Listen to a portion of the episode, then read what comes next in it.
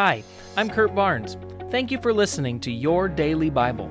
It's my prayer that you would be continually growing in your relationship with Jesus and that this podcast would be one of the many tools that the Holy Spirit is using in your life to bring about transformation. Don't forget to press the subscribe button and remember you can hear our full length sermons at scf.tv. All right, we're going to start looking together through the book of Ephesians. So let's go ahead and jump right in to Ephesians chapter 1. Today we're going to read verse 1 through 14. Paul, an apostle of Christ Jesus by the will of God, to God's holy people in Ephesus, the faithful in Christ Jesus. Grace and peace to you from God our Father and Lord Jesus Christ. Praise for spiritual blessings in Christ. Praise to the God and Father of our Lord Jesus Christ, who has blessed us in the heavenly realms with every spiritual blessing in Christ.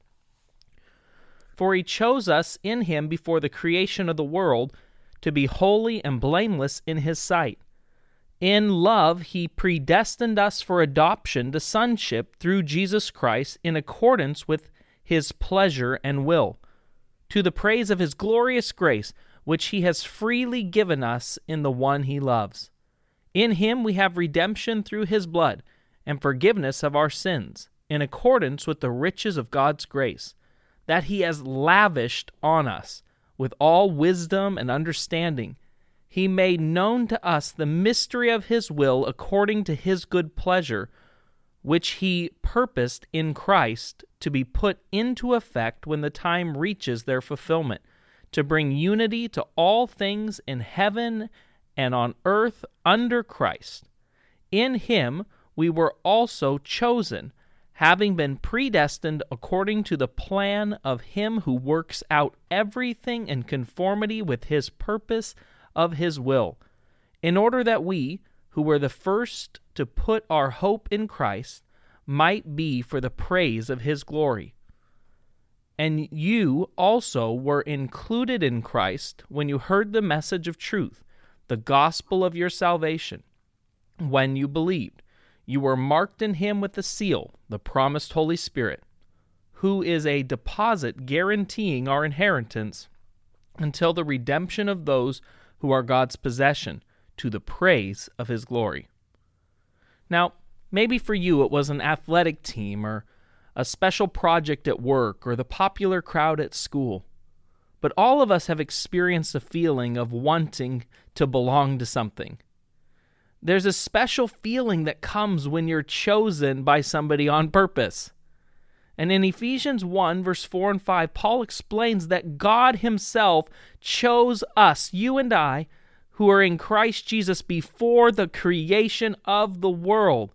And it was because He loved us that He chose to adopt us as sons and daughters through and because of Jesus Christ. He did all of this not because we were good and not because we deserved it, but because He is good. Jesus died to take away the sin of everyone. When we accept that gift of salvation, we're not just forgiven, but we're also added, chosen into God's family as sons and daughters of Almighty God, who will love us unconditionally for all time. See, this has always been God's desire to have you and I be part of His family. In John 6, verse 35 through 40, Jesus said this Then Jesus declared, I am the bread of life. Whoever comes to me will never go hungry, and whoever believes in me will never be thirsty. But as I told you, you have seen me, and still you do not believe. All those the Father gives me will come to me, and whoever comes to me I will never drive away. For I have come down from heaven not to do my will, but to do the will of him who sent me. And this is the will of him who sent me, that I shall lose none of all of those he has given me, but raise them up on the last day.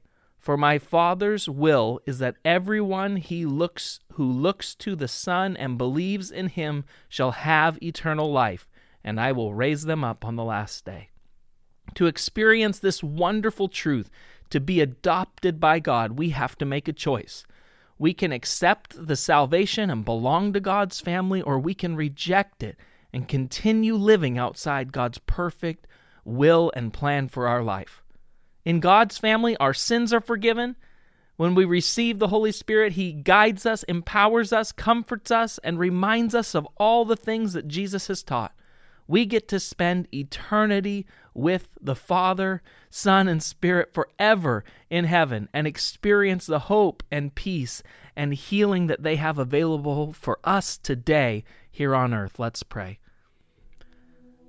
Father, these are wonderful truths that you chose us and that you paid a huge price for that choice by sending your one and only Son Jesus to die for our sins so that we could spend eternity with you and so that we could walk today knowing that you're with us, knowing that you and your power are available in our lives and to us, and knowing that your kingdom, God, has come and is coming daily into our lives. Thank you for these wonderful realities, and thank you for your Son Jesus. Amen.